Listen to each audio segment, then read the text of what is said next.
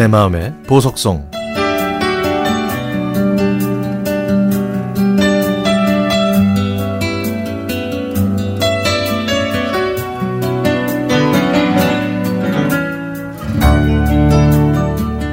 제가, 제가 초등학생 때 공장을 운영하셨던 아버지는 거래처의 줄 도산 때문에 자금을 빌리고 또 메꾸시느라 바쁘셨습니다.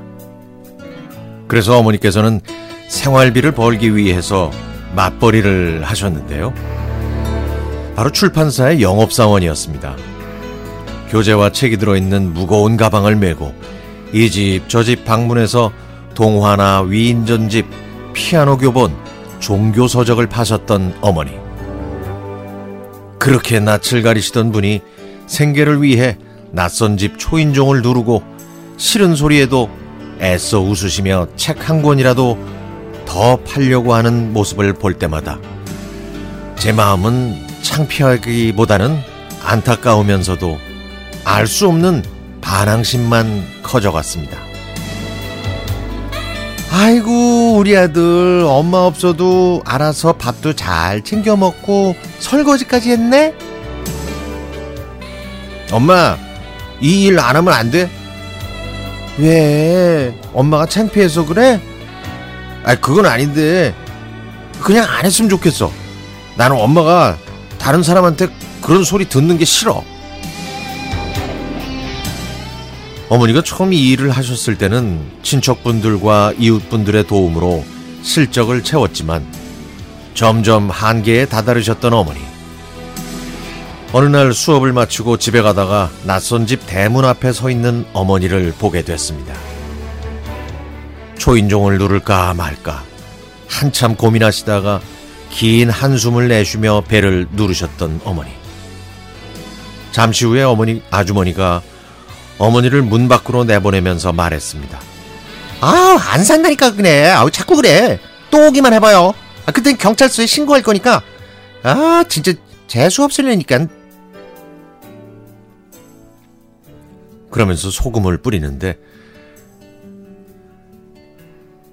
화가 머리 끝까지 난 저는 아주머니한테 달려들어서 한마디 하고 싶었지만 그러면 어머니 입장에 난처해질까봐 저는 그냥 몸을 숨길 수밖에 없었습니다. 그날 저녁 늦게 돌아오신 어머니가 밝은 표정으로 책을 몇 권 꺼내셨습니다. 이거 봐. 이거 완전 새 책이지? 너 공부하라고. 엄마가 샀어? 아니, 산 건 아니고, 그 책에 오탈자가 몇 개 있어서 팔기 뭐하다고 출판사에서 그냥 주더라. 우리 아들은 똑똑하니까 틀린 글자는 알아서 고쳐 읽으면 되잖아. 엄마는 다른 건 다 필요 없어. 그저 내 자식들 건강하고 열심히 공부할 수 있게 뒷바라지만 하면 돼. 저는 하고 싶은 말이 있었지만 말하지 않고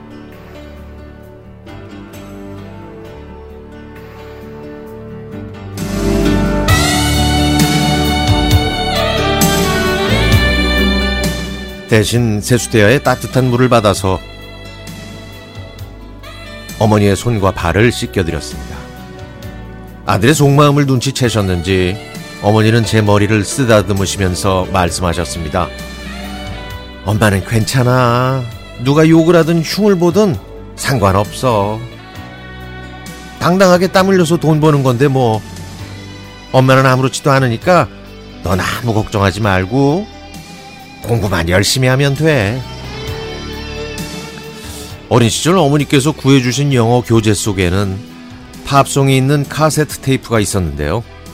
영어를 잘하려면 귀가 열려야 한다고 하시면서 노래를 틀어주셨던 기억도 납니다. 그래서 자연스레 콧노래를 흥얼거렸는데 그 노래 중에 하나가 네킹콜의 You Are My Sunshine입니다. 가족의 생계를 위해 그리고 자식들의 뒷바라지를 위해 희생하셨던 어머니야말로 가장 따스한 햇볕이었죠. 어느덧 중년과 노년 사이로 접어드신 어머니께 아들의 사랑과 고마움을 전해드립니다.